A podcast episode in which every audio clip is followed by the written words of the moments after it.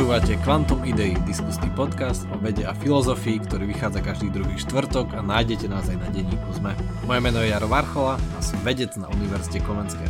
Ja som Jakub Betinský a tiež som na Univerzite Komenského, ale som tu aj dnes hrdo za filozofiu. tak áno, sme obidve na Univerzite Komenského. Som ťa vyhodil z konceptu, čo? trochu áno, trochu áno, vyhodil si ma z konceptu. Netradične, netradične, ale hrdo. A znova. A, tak milé posluchačky, milí poslucháči, a tešíme sa opäť. A Peter dnes nemohol, škoda, pozvali sme aj dnes a aj Petra. A, tak ja som, si, som rád, že som si minule mohol vypočuť s takým s väčším záujmom Quantum Idei, keďže som nevedel, o čom bolo, ale som opäť tu. A opäť v short term som tu a, a je to, súvisí to s témou, to short term, lebo dnes sa budeme rozprávať s Jakubom o long termizme, a Jakub, ty máš to pre, ešte predtým, ako to predstavím, ty máš vraj nejaký dobrý preklad pre long termism. Áno, dlhodobizmus. dlhodobizmus? To som tiež nečakal, tiež si ma vyhodil z konceptu už druhýkrát. tak tretí raz zakončíme. tak uh, áno, a vlastne ale tento long termism, dlhodobizmus, a to je vlastne niečo, čo veľmi súvisí s efektívnym altruizmom, a teraz jeden z predstaviteľov z tohto efektívneho altruizmu alebo dlhodobizmu, William McEskill napísal koncom minulého roka knihu, ktorá sa volá Čo dlžíme budúcnosti, What we owe the future. A tak sa to znova tak dostalo do popredia aj tým, že to Elon Musk zdieľal na svojom Twitteri a aj sa o tom objavilo niekoľko článkov, na ktoré sme my narazili a aj preto sme sa rozhodli o tom diskutovať. A, tak vlastne čo je taká tá hlavná téza toho uh, dlhodobizmu, long-termizmu, uh, je, že uh, musíme myslieť na budúce generácie, v zmysle aj morálne, že máme nejaký morálny záväzok voči budúcim generáciám a mali by sme použiť všetok náš reason and evidence, čiže všetko naše najlepšie súčasné poznanie a rozmýšľanie na tom, aby sme aj budúce generácie teda im umožnili teda prežitie alebo aspoň ako tak dobrý kvalitný život. No ale samozrejme Uh, je na to veľa kritiky a je to aj, uh, má to veľa fanúšikov, ale aj veľa kritikov, uh, lebo však dotýka sa to mnohých dôležitých tém, že to by som chcel na začiatku povedať, že v každej takejto hnutí, uh, v každých myšlienkach je trocha pravdy, alebo v mnohých, v väčšine, v zmysle, že áno, že dnes máme obrovskú moc meniť budúcnosť a meniť svet, v ktorom žijeme, že predchádzajúce generácie nemali takúto moc, proste niekedy pred tisíc rokmi ľudia nemali e, dosť prostriedkov na to, aby nejak výrazne zmenili e, klimatické podmienky alebo hoci čo iné tak výrazne ako my. A, takže, takže to, a, no dobre, tak a, Jakub, čo je taký tvoj a, a, tvoja taký, ako to povedať, taký prvý dojem z tohto dlhodobizmu? Okrem toho, že ten preklad už mi príde taký znehodnocujúci. je to také, nie, že keď si to preložíš, to ako, to, určite to poslucháči poznáte to, ako keď ste boli na strednej a mali ste tie svoje obľúbené pesničky z rádia v angličtine a potom ste si ich preložili a si povieš, že čo, čo je za blbosť? je taký, že ten and the magic is lost. Presne uh, tak. Takže ono ten, ono ten preklad alebo ten význam niekedy vie to zabiť. Môj prvý dojem, uh, neviem, ja som tak rozmýšľal, že ako by sme vlastne po, po, po pravde, po pravu mali vlastne prečítať názov tej knihy, keďže autor bol Škót, tak ja som rozmýšľal, že možno by to mohlo byť také nejaké, že What we owe, the future in Edinburgh. No každopádne, takže to bol zase raz zlý pokus, ale uh, mne sa to páčilo, lebo ja mám vždycky rád nejakú inováciu vo svete filozofie, lebo ona v niečom sa vždycky chce predať nejakým novým slovom a potom keď si to rozpitváme, tak prídeme na to, že to nie je nič nové, len také, že pokračovanie niečoho predtým. A potom je otázka, že čo, čo mi na to, čo bolo predtým. A tam je to veľmi zaujímavé. Ale mne sa to akože vo, vo všeobecnosti ten článok jeden, čo som k tomu iba teda nie je veľa a tú knihu som teda priznám sa, že nemal v ruke, ale som celkom, že asi, asi minimálne prelistujem. Uh, príde mi to zaujímavé, že taký novodobý pokus o aktualizáciu niečoho, čo tu už bolo a teda ja to stále ešte nechcem povedať, ale dostaneme sa k tomu. Ale páči sa mi to, lebo je to presne to berie na, na zreteľ také tie, neviem, že, že najviac, čo ma zaujalo je tá časť, kde bolo napísané, že filozofia sa musí stať jednoducho každodennou súčasťou života ľudí, jednoducho to rozmýšľanie, že máme nejaké uh, etické voľby, tie voľby sú nasmerované do budúcnosti a nasmerované do budúcnosti sú k ľuďom, ktorých nikdy nestretneme, že vlastne že je tam nejaký rozmer nejakého že medzigeneračného altruizmu alebo nejakého ovplyvňovania. No a celkovo téma altruizmu mi z toho vyskočila ako veľmi, veľmi dobrá a nie len teda nejakého katastrofizmu, že musíme do budúca hľadiť, aby ja neviem, čo keď príde ten nejaký asteroid, alebo čo ak príde nejaký patogén, alebo čo ak tá umelá inteligencia naozaj začne mať červené oči Uh, takže tieto veci bokom, že naozaj je veľmi dôležité pozerať sa smerom, že, že, že sme v tej dobe, kde máme takéto spoločné vedomie, že, že vieme konať kolektívne, ovplyvňujúc budúcu nejakú, nejaký kolektívny stav. A že čím viac si toto uvedomujeme, že ako máme silu ako ľudstvo, že to mi prišlo, že wow, že, že dobré, že well spotted, že, že, že dobré pozorovanie. Mm. Že začína tak veľmi optimisticky. Víš, ak sa snažím, normálne, že niekedy ťažko mi to ide z úst, ale že toto by bol môj optimistický úvod. Áno, áno, tak aj ja som znova zaskočený, musím sa priznať. Čakal som, že Jakub bude prvý, ktorý to začne kritizovať, tak nevadí, začnem ja. Čiže to, čo Jakub si povedal, áno, že s tým úplne súhlasím, to je fajn, lenže musím povedať, že ale, že s prílišným zdôrazňovaním budúcnosti a morálnemu záväzku voči budúcnosti môžeme dopustiť nejaké utrpenie na súčasných žijúcich ľudí. Čiže to je asi taký prvý, taký prvá veľká výčitka a veľká kritika. Plus druhá môže byť, že presne ako si spomínal, že to, čo akým, čiže pred, ne, neočakávali COVID, lebo že je to ťažké očakávať, keď je pravda, že ten Future of Humanities Institute a efektívni altruisti a títo, z tejto partičky, tak hovorili o tom, že je možné, že nejaký ľuďmi vyrobený vírus, nejaká pandémia alebo niečo také, že je nejaká šanca, oni to aj tak odhadovali percentuálne, že aká je šanca, že do najlepších 100 rokov proste vyhubiť 90% ľudstva, tak myslím, že povedal, že to je 1 ku 100 dokonca, že do roku mm-hmm. 2100 čiže do konca storočia.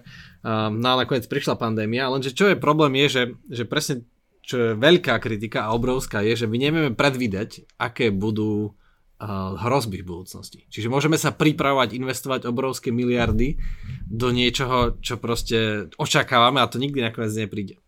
A, a tie miliardy tam budú chýbať v súčasnosti.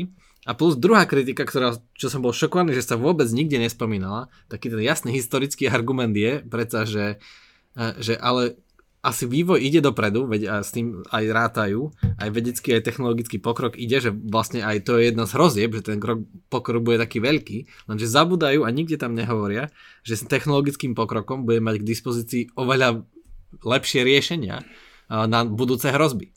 Že keď si tu, keby si uvedomíme, že, že čo keby sme toto aplikovali na ľudí v roku tisíc, a teraz oni ľudia v roku 1000 mali obetovať, neviem, 30% svojho pracovného času, aby pripravovali miesto pre budúce generácie a pričom nemali ani traktor, ani vlaky, ani nič. A teraz mali ísť kopať nejaké kanály alebo stavať cesty pre budúce generácie, čo je absurdné, lebo vieme, že v budúcnosti sme prišli s parným motorom a s technológiami a s elektrínou, čiže máme k dispozícii nepredstaviteľné množstvo energie, ktoré vtedy nemali. Čiže v niečom je to také absurdné. Že čo keby my teraz sme sa uskromnili a, a budeme investovať veľké peniaze, veľké veci do toho, aby sme predišli hrozbám, ktoré o 30 rokov budú proste maličkosť. Lebo budeme mať k dispozícii také riešenia, aké nikto nemal. Čiže napríklad, ako to bola teraz pandémia, že tým, že už každý má doma skoro internet, vo väčšine sveta alebo v polovici sveta, tak zrazu to bolo také všetko zvládnutelnejšie. Ani ekonomia až tak nespadla, aj vzdelávanie ako tak pokračovalo. Proste svet napriek tomu, že skoro všetci boli doma, ďalej nejako fungoval, čo je šialné čo si asi ľudia nevedeli predstaviť v roku 1800 alebo 1900.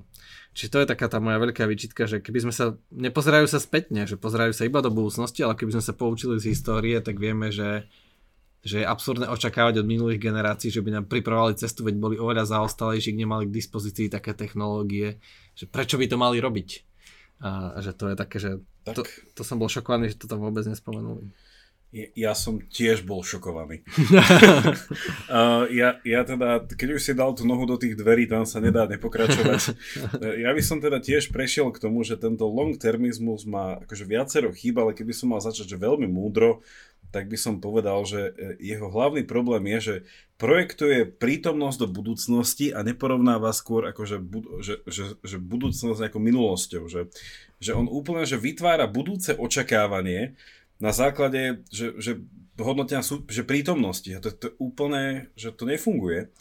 Ale že okrem tohto, čo si ty povedal, a teda s tým súhlasím, že mne to príde, že že celé toto, teda vidia, že kto sú za tým tí ľudia, a že my sa vraciame k niečomu, čo sme na tomto podcaste už viacejkrát hodnotili a o tom hovorili a ono sa to teda tak zvykne nazývať, že utilitarizmus. A mne sa to hrozne páči, tento long-termizmus, lebo on je úplne akože taký, taký newspeakový, že, všet, že všetko tam povedal inak, len aby teda nepovedal, že čo je. A mne sa páči na tom long-termizme také, taká tá hra s tými slovami, lebo oni tvrdia, že ten, ten utilitarizmus, ktorý tu bol predtým, tá kalkulácia jednoducho benefitu pre čím viacerých, v nejakom 19. 20. storočí, tak vlastne oni tvrdili, a to, to pekne, pekne to bola taká, taká slovná hračka, že, že, že on ten, ten pôvodný tento kalkul tých benefitov pre čím viacerých, čiže taký ten altruizmus, uh, taký ten celospoločenský altruizmus, že oni hovorili, že v tých začiatkoch, v tých prvotných fázach bol geografický, že hľadil na priestor, že bol priestorový a tak sa akože rozširoval, ale že my v súčasnej dobe, že sme už zase ďalej, a preto sa to volá long termizmus, lebo hovoria, že a my sa v tejto dobe máme pozrieť nielen že na benefit pre čím viacerých a nejaké to blaho, teda tú nechudobu, e, nejaký ten, e, ne, nejaký ten, tú, tú istotu tej budúcnosti a tak ďalej. Nielen, že pre čím viac ľudí teraz na šírku do planéty, na, Uh, takto na obyvateľstvo, ale do budúcna, že vlastne ten long termizmus, že pridáva, že to je taký ten, že časový utilitarizmus, čo je úplne fascinujúci koncept, akože rovnako chybný ako ten priestorový, ale to je úplne že fascinujúce.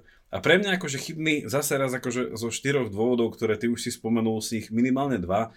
Prvé, že to naozaj obetuváva e, dobro veľkej časti e, že, že súčasného obyvateľstva pre že teda potenciálne ešte väčšie dobro ešte väčšieho budúceho obyvateľstva, hej, že niečo takéto, že vlastne ten, ten sacrifice, tá obeta, ktorú to vyžaduje, alebo že ktorú je to ochotné spraviť, hej, pre budúce generácie, že podľa mňa je, je neproporčná. Že to je úplne, že, že, že, že sci-fi. To, čo mňa na tom v niečom, že, že štve, že menej, ale je to totálne relevantné, je, že ako ty si povedal, že ono to naozaj pracuje s tým, že vieme pred, predvídať budúcnosť, nevieme. Akože sorry, že, že predvídať, že ako robiť dnes na základe toho, ako by to mohlo byť o 100 rokov. Akože fakt, že my nemáme, že tie trajektórie. No a dve veci, čo mňa na tom najviac štvú, jedna je, že ono to pracuje, teda tam bol aj spomenený ten koncept také, že optimalizácie, že máme jednoducho e, pri tom koncepte efektívneho altruizmu, teda nadvezuje na toho už staršieho pána v starších rokoch e, z Austrálie Petra Singera, e, ktorý teda prišiel s tým efektívnym altruizmom, že oni vlastne kalkulujú, a teda on, oni to tam tak nehovorili, a teraz hovorí, že optimalizujú jednoducho ten cost-benefit, ten, tú, tú proporciu.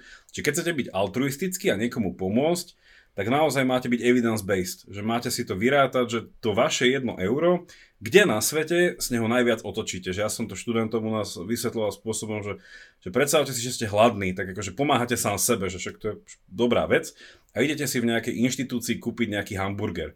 No a že, neviem, že za to jedno euro, že, že, že získate, neviem, nejaký benefit v hodnote že imaginárnych 5 bodíkov.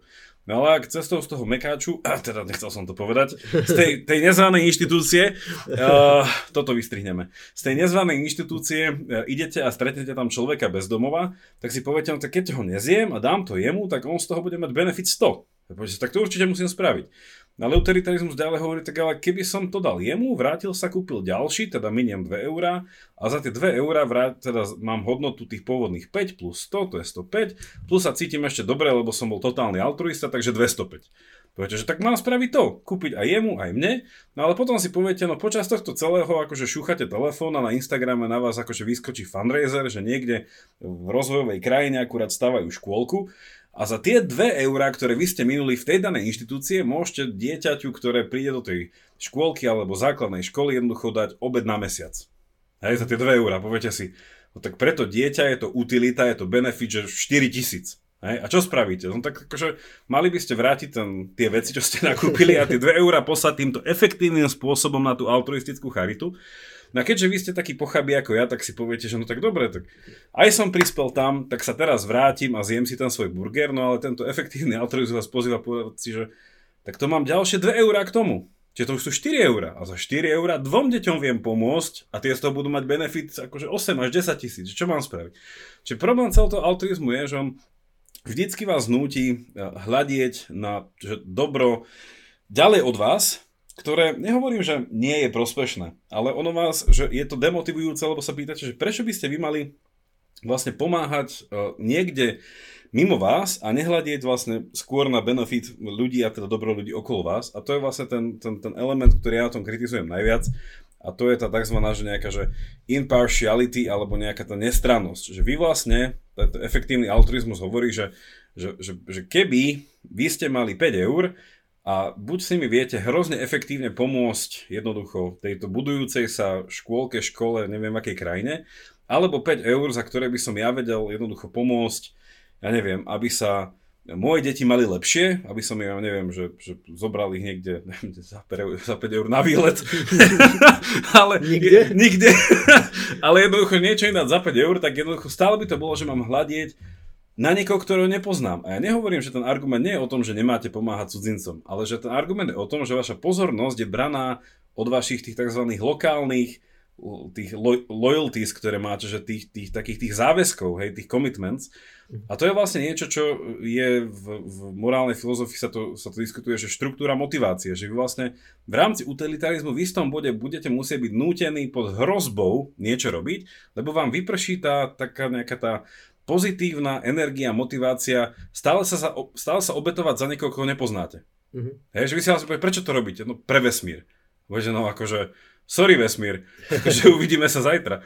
Že vy stále chcete akože to robiť skôr pre niekoho, s kým máte nejaký ten blízky vzťah, hej, nejaký ten vzťah priateľstva, nejaký rodinný vzťah, nejaký vzťah nejakého partnerstva a že to je ultimátne teda, a teda preto sa mne akože utilitarizmus nepáči, že, že postráda túto, túto, tú, túto najhlbšiu, najintimnejšiu motivačnú štruktúru a uh-huh. tým je divný. Hej, hej, no ja súhlasím, že aj sami asi vidíte, že aké je ťažké s tým počítať a tie meny, čo Jakub hovoril, to je taká nejaká etická, univerzálna, utilitaristická mena. A, čiže nejaká EU, neviem čo, D. Nejaký e- etický, utilitaristický dolár.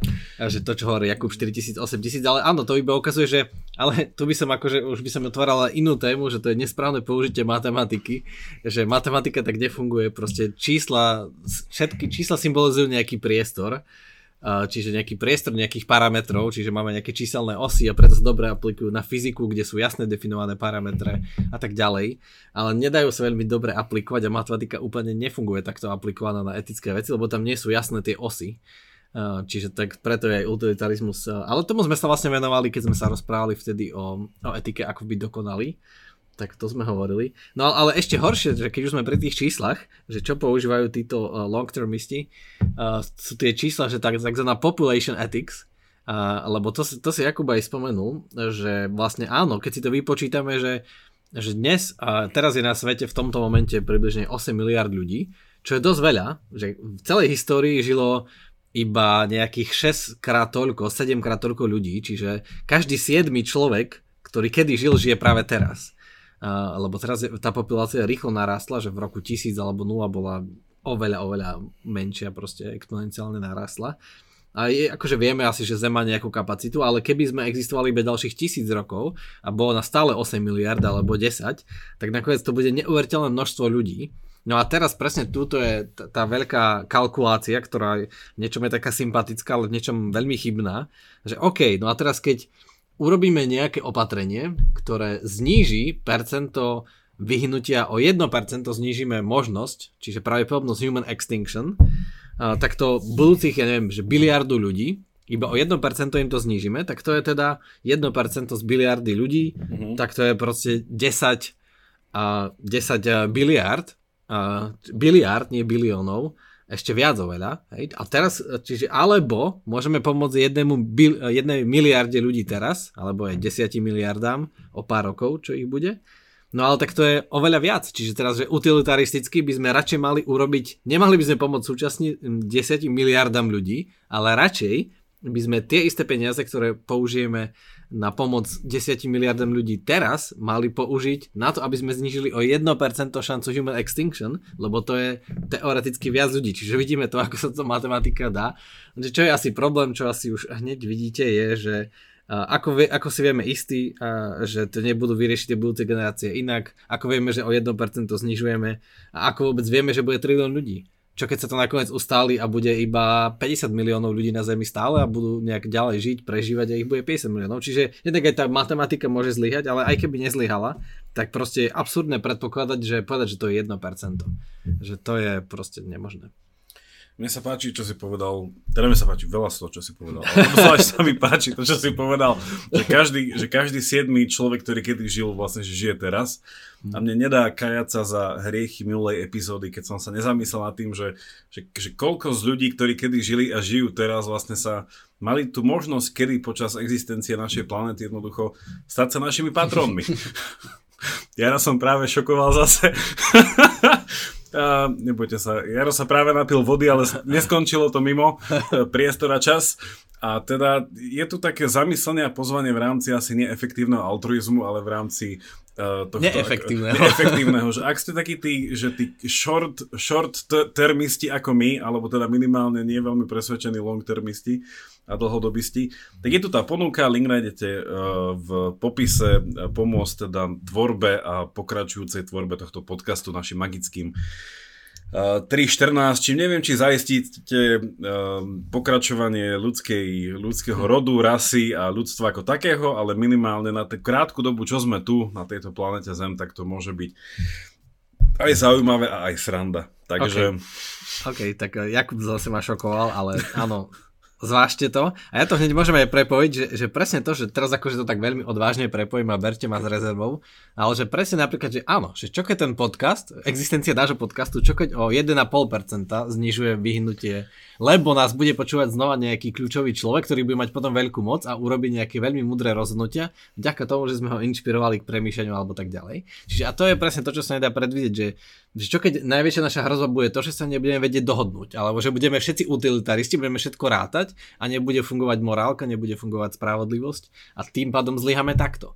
Že nevieme, ako zlyhame a tým pádom nám môžu pomôcť úplne iné veci, napríklad, že budovanie dôvery alebo intelektu a možno, možno nikdy nás ten asteroid netrafí, ale zomrieme preto, že sa budeme hádať, alebo že budeme všetci util, utilitaristi a nebude fungovať spravodlivosť. Čiže napríklad preto môžeme vyhnúť ešte skôr, ako nás trafí nejaký asteroid. A možno ten asteroid už aj príde, my budeme také technológie, že v pohode ho zvládneme, ale sa tu pozabíjame navzájom. Čiže to je presne tá, tá zvrátená logika. No a ďalší taký problém, taký jasný, Uh, ktorý je povedať, že ako ty si to aj tam niekde spadlo, že, že čo dlžíme vesmíru, že svetu. A oni tam aj tak hovoria v tej prvej vete, že to determine how individuals can best help the world. Že nie the people, ale the world. A tu, je, tu musíme zdôrazniť, že nič také, žiadna svet nie je entita. Že teraz, že Uh, že keby ľudia neexistovali, tak či ten kameň bude šťastnejší alebo nebude, asi mu to je úplne jedno. Že proste iba ľudia sú nejaká zmysluplná entita, ktorý má zmysel, že pomôcť. Že svetu nemôžeme pomôcť, lebo ten svet proste, jemu to je jedno. A že ako náhle ten svet nie je vedomý, nemá vnímanie, nemá pocity, tak je mu to jedno. A jednak, a jednak akože, aj keby mal vnímanie, tak tu môžeme použiť iný argument, že že asi, asi zabudli, že aký je vesmír veľký a to, čo my na tej Zemi urobíme, je tak nič. Že keď vesmír má jedno veľké vedomie, tak tá Zem to je taký, taká desatina jedného chlpu e, na, na niekde na, na vlase, keď to máme porovnať, že vesmír s človekom. Že vesmír je fakt veľký, tak keď mal vedomie, tak mu to je úplne jedno, čo sa tu stane na Zemi aj v celej slnečnej sústave. Čiže to je tiež absurdné keď bol vesmír vedomý, tak radšej chodí na piknik. Ale... Uh, Kam? Sam, Kam chodí na piknik do, alter, do alternatívnych vesmírov, predsa nie, kam inde, niekde, kde ešte nebol. Uh, Dobre. A my chodíme s ním, keď ide na piknik? Lebo my sme súčasťou toho vesmíru. Ak nás, ak nás... Možno sme teraz na pikniku. Možno sme v tom košiku. Kto vie, ako hlboko ide táto, táto králičia diera, ale pozdravujeme všetky Alice. Uh, ja, som, ja som chcel k tomu dodať, že presne, že, že keď sme robili takú, že, že z tohto krátkeho článku, že dáme tento článok a potom aj nejakých pár ďalších článkov na long termizmus, keby ste si chceli k tomu prečítať viac, ale oni naozaj je to taký, také, také pre mňa zbytočné skrývanie sa, že čo nechcú povedať, aby to zbytočné bolo také, že neoriginálne, ale to je v poriadku. Že oni pod tým svetom nevyhnutne myslia nielen uh, svet uh, ľudí, teda nás, homo sapiensov, ale teda aj ostatných uh, organizmov a teda zvierat žijúcich na Zemi. Že, že nevyhnutne long termisti z pohľadu efektívneho altruizmu musia brať do úvahy celkové utrpenie všetkoho, čo cíti utrpenie na planéte. Že že tam to síce nebolo explicitne povedané, ale ako náhle je tam Peter Singer, tak tam nevyhnutne ten efektívny altruizmus bude spojený aj s vegánstvom a s týmito vecami. A dáme link aj na teraz pred, neviem, či týždňom, dva týždne dozadu vyšiel rozhovor s Petrom Singerom, Uh, s mojim obľúbeným Alexom O'Connorom na Kozmickom skeptikovi, kde teda on ho vždycky tak vie pritlačiť do tých hraníc toho možného v rámci utilitarizmu. I keď Peter Singer by povedal, že nie je utilitarista, on je tzv. preferenčný hedonista teraz najnovšie.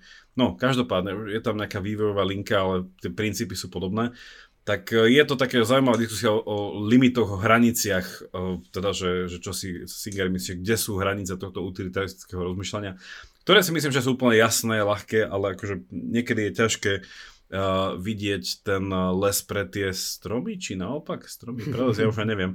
Ale jedna z tých základných vecí, a bol to aj tu v tomto krátkom článku, a mne sa to páčilo, že uh, že utilitarizmus má ďalšiu takú veľkú takúže vlastnosť, nehovorím, že vadu, je to jeho vlastnosť, tí, ktorí ho milujú, to berú ako východisko, tí, ktorí neznášajú, to berú ako úplne že fatálny koniec.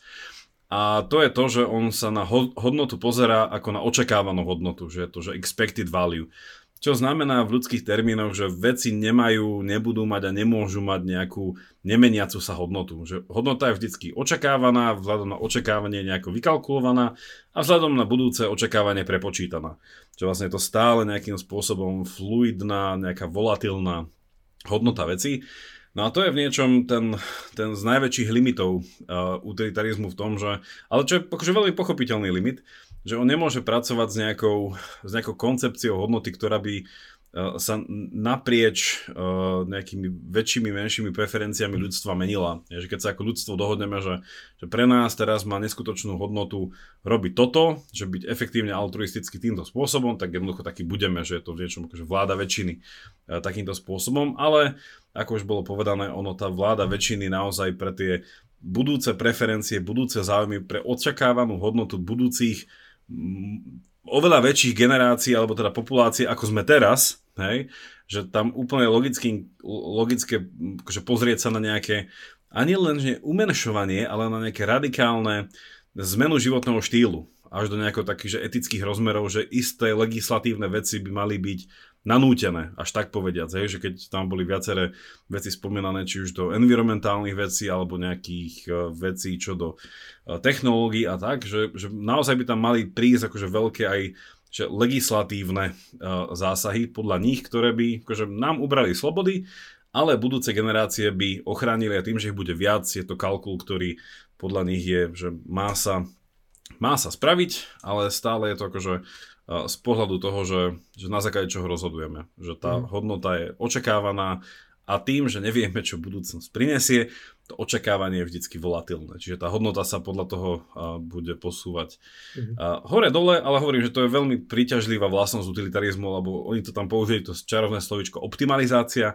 On je veľmi, uh, ak nie dlhodobo, tak krátkodobo efektívny, čo vie veľmi dobre priniesť istej časti ľudí ktorí sú aktuálne v nejakom utrpení, nejaký poznateľný, nejaké utíšenie tej bolesti. Čiže to, to vie ten utilitarizmus robiť. A on sám o sebe, že, že má svoje miesto podľa mňa, ale nevyhnutne nie je hm, akože asi ideálny ako prvý začiatočný krok v nejakom takom ponímaní, že čo robiť a ako to robiť, ale uh-huh. akože good pokus. Good pokus. hej, hej, akože pekne nás to upozorňuje na tie veľké problémy a podľa mňa, že v mnohom už sme takí, že, sa, že aj sme, je to taká súčasná paradigma súčasného človeka, taký nejaký, nejaká verzia long-termizmu, taká light, lebo presne globálne oteplovanie riešime a aj keď sme sa rozprávali o antinatalizme, čo je v niečom ako, že keď takto uvažujeme, tak to je vlastne rozumné východisko z toho, keď takto kalkulujeme, že teda neveríme tomu, že ten svet bude dobrý pre budúce generácie, tak potom máme morálnu zodpovednosť teda nepriniesť budúce generácie, lebo ich zbytočne vrhneme do utrpenia. Keďže také takto rozmýšľame, tak to je pravda. No ale, ale tuto, presne ako Jakub si ty hovoril, že musíme, že to sa dá vyriešiť úplne aj bez long-termizmu. A napríklad, že my nechceme s Jakubom povedať, že a úplný short-termizmus v zmysle, že veľmi short je proste zlý. je ob, akože obviously tým trpíme, na, najmä to vidno v demokraciách, kde populizmus e, výťazí a proste na úkor už len na pár rokov dopredu proste vlády zadlžujú, len aby si kúpili tak. nejakú krátkodobú moc. Žiadna vízia. Áno, Nič. bez vízie, že to škodí, ale presne tak, že, že mali by sme sa venovať globálnemu oteplovaniu, mali by sme, nemali by sme proste zničiť zem a zničiť biodiverzitu a tak ďalej, lebo nevieme, ako na, sa nám to vráti, ale nie preto, že kalkulujeme nejako s triliónmi ľudí a s miliónmi rokov dopredu, ale preto, že aj teraz hneď je to zlé proste. Že nemusíme nič proste iné robiť, je to proste zlé, životné, že mať zdravé životné prostredie je aj teraz, práve teraz nejaká hodnota a nejakoho poškodzovať je proste zlé hneď teraz. Čiže to je dôležité, že alebo že tí ľudia, ktorí sú tu teraz, že nemôžeme uh, že to je niečo absurdné, že keby fakt tá, tá kalkulácia sa urobilo, veď napríklad vieme, ako to je vo svete, že keď tí baníci uviazli, alebo tak, alebo niekde sa proste stane nejaká nehoda a pár ľudí uviazne, že pár, že 6, 7 a sa minie toľko nafty, toľko kapacity, toľko sa riskuje, aby sa ich zachránilo, ale podľa tohto, tejto kalkulácie by sme to možno nemali urobiť. Nie, že možno. To, to by malo isto. byť isto. Presne tak. No ale teraz, že aký by to bol strašný. Chceli sme v takom svete žiť, že proste stáva sa nám nejaká strašná vec a máte proste smolu a teraz sa nás všetci vykašľú, že no ale kalkulácie ukazujú, že to nás bude stať príliš veľa emisí, príliš veľa toho, tak vám proste nepomôžeme. Ale to je presne, že, že koľko, že už len to, že keď letí helikopter a ona fakt uh, páli, produkuje veľa emisí, aby zachránil jedného horolesa a možno by aj tak prežil, iba by už nikdy nechodil, lebo by tá noha mu zmrzlačila alebo čo, tak tam radšej choďme pešo, prídeme o 3 dní, potom ho zachránime. Ale už aj to, že tí záchranári koľko riskujú, iné životy sa riskujú, ale my sa zachránili jedného, že ale to je predsa asi svet, v ktorom chceme žiť, nie taký, kde sa tak. chladno kalkuluje, navyše je to také neisté, že to je aj v tých AI filmoch, napríklad teraz mi napadlo ten s Will Smithom, ktorý bol podľa Izaka Asimova Ja robot, kde presne ten, uh, on mal traumu, uh, ten, tá hlavná postava z toho, že, že keď sa topil, tak vy, vykalkuloval mu ten robot, ktorý skočil do vody, že on má väčšiu šancu prežitie ako nejaké dieťa v druhom aute a on to videl naživo, ako proste ten robot nechal to dieťa zahynúť a on musel žiť ďalej s tou vinou. Nie, nie, nie, ale, nie, to bol nejaký cudzí človek. On proste, on potom žil s tou vinou, však asi bol rád, že prežil, ale žil s tou vinou, že proste robot to vykalkuloval, že má väčšiu šancu na prežitie. A toto je presne podobné. Takéto chladné kalkulácie, ktoré navyše nefungujú, lebo takto, takto sa matematika nedá úplne použiť a používa sa dobre, iba vtedy funguje dobre, keď sú jasne nastavené parametre. Veď to vidíme aj v ekonomii, že že čo sa vyráta, čo sa odhadne je proste veľmi volatilné a veľmi neisté, lebo tam nie sú jasne zadefinované tie logické parametre. Takže presne to, že chcem, nechceme akože, aby som nás opravil, že nie sme short-termisti v zmysle, že populisti a zlí politici, ale že dá sa všetko to vyargumentovať, čo by sme mali robiť na základe súčasnosti a toho, čo je dobré a rozumné práve mm. teraz a nemusíme riešiť potom. A čo mám takú veľkú pochybnosť, že to je teraz také, že tak sa trošku akože zamysticizujem, ale v zmysle takom, uh, takom agresívnom žurnalistickom, že... Uh, Už teraz sa mi to páči. že aj Elon Musk to chváli, aj Bill Gates to chváli, uh, Oxford, veľmi prestížna univerzita, proste vytvorí nejaký spin-off inštitút, kde títo ľudia majú teplé fleky a pritom akože je to tak trochu bullshit a, a často akože mnohí rozumní filozofi z iných inštitúcií kritizujú, že si tu ulietávajú na úplnom sci-fi a proste robia šialné kalkulácie ale, ale pas, presne páči sa to týmto mili, multimiliardárom, bilionárom, ale obviesli, že pre tých ľudí aj 80%, 90% darovať majetku je pre nich nič nestojí v zmysle, že a keď aj darujú 80% majetku, stále sa nedostávajú do nejakého existential risk, ale už ja si nemôžem darovať, ja keď darujem 80% platu, tak proste som na ulici, uh, lebo neprežijem. Čiže je to ten, také, že... Tam je ten kalkulus medzi existential risk reputation zisk. Takže oni, oni, oni to majú, ale to som chcel presne povedať, že, že keď už teda robíme tie nejaké neologizmy, tak ja pridám tiež, že tento long-termizmus jeden z problémov je, že v, v celkom veľkom prieniku s iným môjim obľúbeným izmom, ktorý sa volá, že bullshitizmus. A tam je, akože, tam je jednoduchý problém s tým to, že inak na tento článok, ktorý vám pošleme, že tam je taký preklik na iný článok, ktorý má krásny názov, že, že chladná chladná logika robenia dobrého. Hej, alebo taká, že, že, že, že um, jak sa to povie, cold blood, že taká, že, že až taká, chladnokrvná. že chladnokrvná, že, že bezsúcitná, alebo taká, že nehladí na to, že kto to je, hej, že je taká, že veľmi, že tá, opäť, že tá impartial, že taká, že, že, že nerozlišuje medzi uh, vám blízkym a neznámym, hej, človekom, že úplne, že neposudzujúca taká bestvára. A toto vlastne, že tento krásny názov vysvetľuje ten efektívny altruizmus Petra Singera, ktorý naozaj, že mu nejde o to, že pre koho, že komu robíte to dobro a ako ste motivovaní robiť to dobro a za akým úmyslom robíte to dobro, ale hovorí, že efektívny altruizmus sa dá definovať, alebo že cieľ efektívneho altruizmu je jednoduchý a citujem ho, hovorí, že je to spraviť čím lepšie, sa, čím lepšie ako sa dá s, s každým minutým dolárom. Hej, že, že nevinutne je tam akože tá, tá ekonomicko, ekonomicko etický rozmer zmiešaný a to je najhoršie, čo sa môže stať, ale tak, tak, tak vznikol utilitarizmus. Prečo toto najhoršie, čo sa môže stať? A to už som spomínal pri tom, že tá hodnota je uh, chápaná ako tá očakávaná hodnota veci a tým pádom volatilná. On to neznamená nič iné, ako že, že hodnota vzniká, zaniká a hodnotné je to, čo nejakým spôsobom prináša nejaký úžitok. A to inými slovami iného nášho obľúbeného autora je, ktorý povedal, že že tie najkrajšie, najlepšie veci v ľudskom živote sú zväčša tie, ktoré nemajú, že sú useless, že, akože sú zbytočné. Hej, že, že nie sú to veci, ktoré vás nejakým spôsobom, že zarobíte kvôli ním, alebo neviem, že poviete si, tak neviem, že mal som nejaký že existenciálny moment nejako estetičná. Hej, poviete si, no tak akože, tak, tak čo, predám to ako plátno, že nie, že pre mňa to, akože, že je to useless pohľadu akože tejto, ale pre mňa to akože, ako, pre človeka je to meniace, že prečo čítam literatúru, prečo sa akože angažujeme v umení a tak ďalej, že, že, že v angličtine je taký pekný zvrat, že, že pri umení sa používa slovičko priceless, hej, že je to že bezcenné, ale priceless znamená, že to má veľkú hodnotu. Hej, a to je presne v tom, že lebo tá hodnota je ne vykalkulovateľná, že to vlastne, že v niečom, že tá komparatíva je hrozne ťažká, keďže tá ekonomika je postavená na tom, že to je nejaká referenčná hodnota, od nej sa to nejako od, mm. posúva doprava, doľava, ale že teda toto je taký, ten, taký jeden z tých prienikov do tej sféry toho bullshitizmu, a druhý prienik je už spomínaný, že ty si to veľmi pekne povedal s tým, že prečo by mal niekto mať motiváciu e, zachrániť nejakého, neviem, baníka a minúť na to hrozne veľa uh, prírodných zdrojov a bola by to veľká, uh, jednoducho, uh, veľký úder uh, životnému prostrediu, uh, čo do minutých zdrojov. A zase potom poviete, že opäť, že to ja som to už spomenul, že jeden z tých hrozne veľkých problémov toto rozmýšľania je hrozne divná motivačná schéma. Že vy keď si aj poviete, že ideme pomáhať planete, že prečo ideme pomáhať planete? Pretože keby, keď jej nepomôžeme, tak tu neprežijeme. A poviete si, no dobre, tak vlastne, že robím to v niečom, že sám pre seba, a potom tak dobre, ale ten utilitarizmus, že, pardon, tá, tá motivácia musí byť altruistická, nie sebecká, tak robím to, že pre nás všetkých. A ja poviem, dobre, tak robím to pre nás všetkých, ale že ultimátne ten argument sa vyvinie tým spôsobom, že, a to počul asi každý, že tak však planéta by to bez nás v pohode prežila.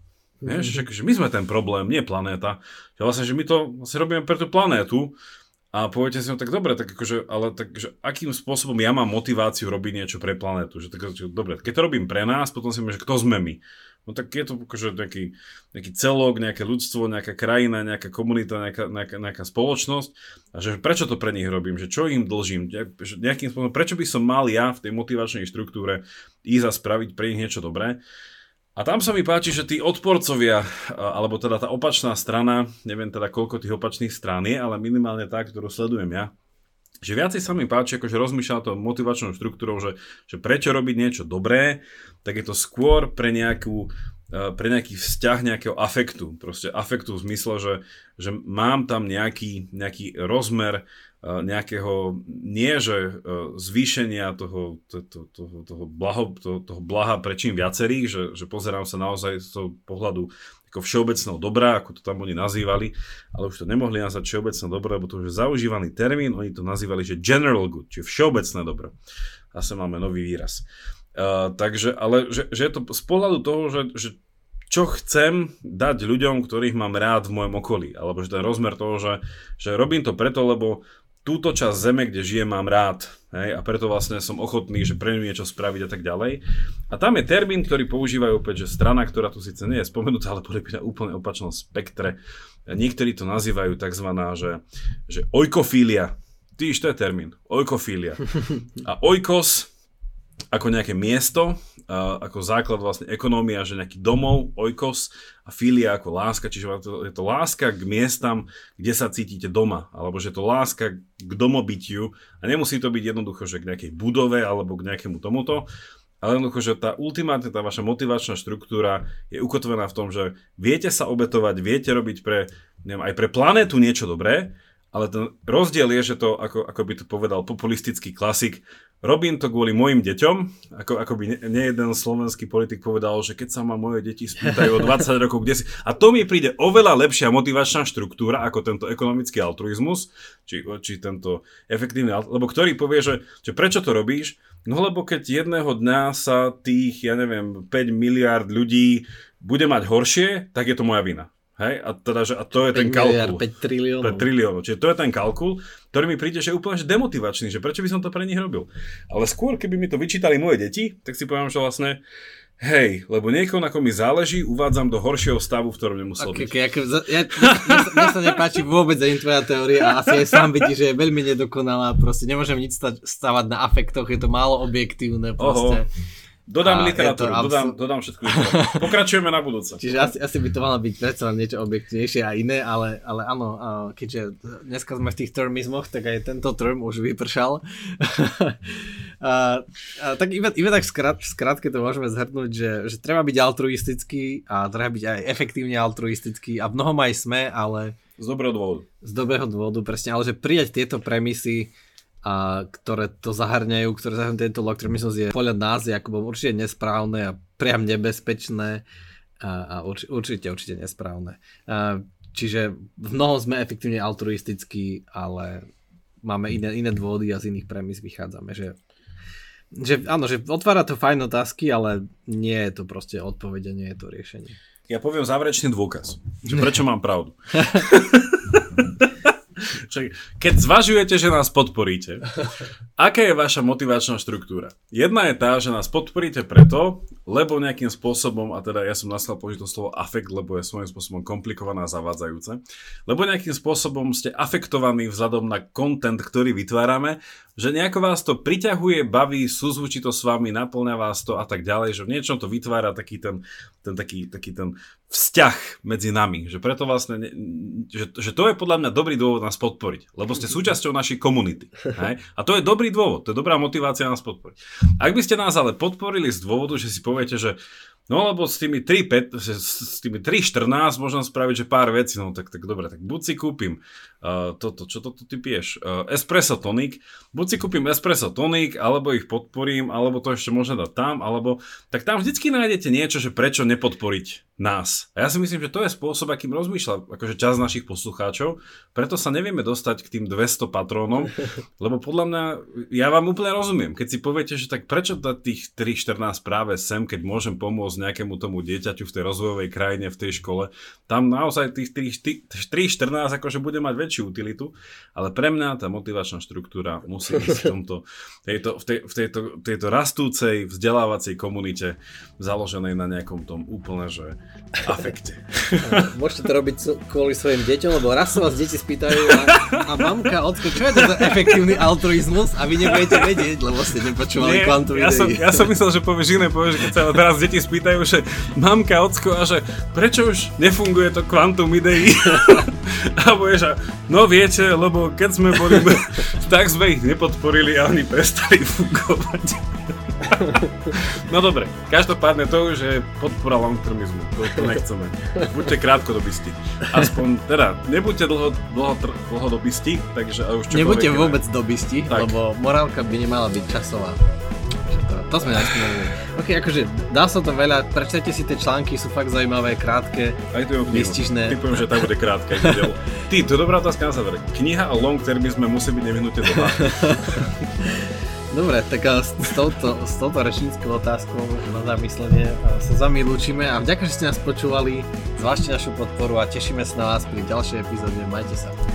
Ahojte a ideme do extra obsahu.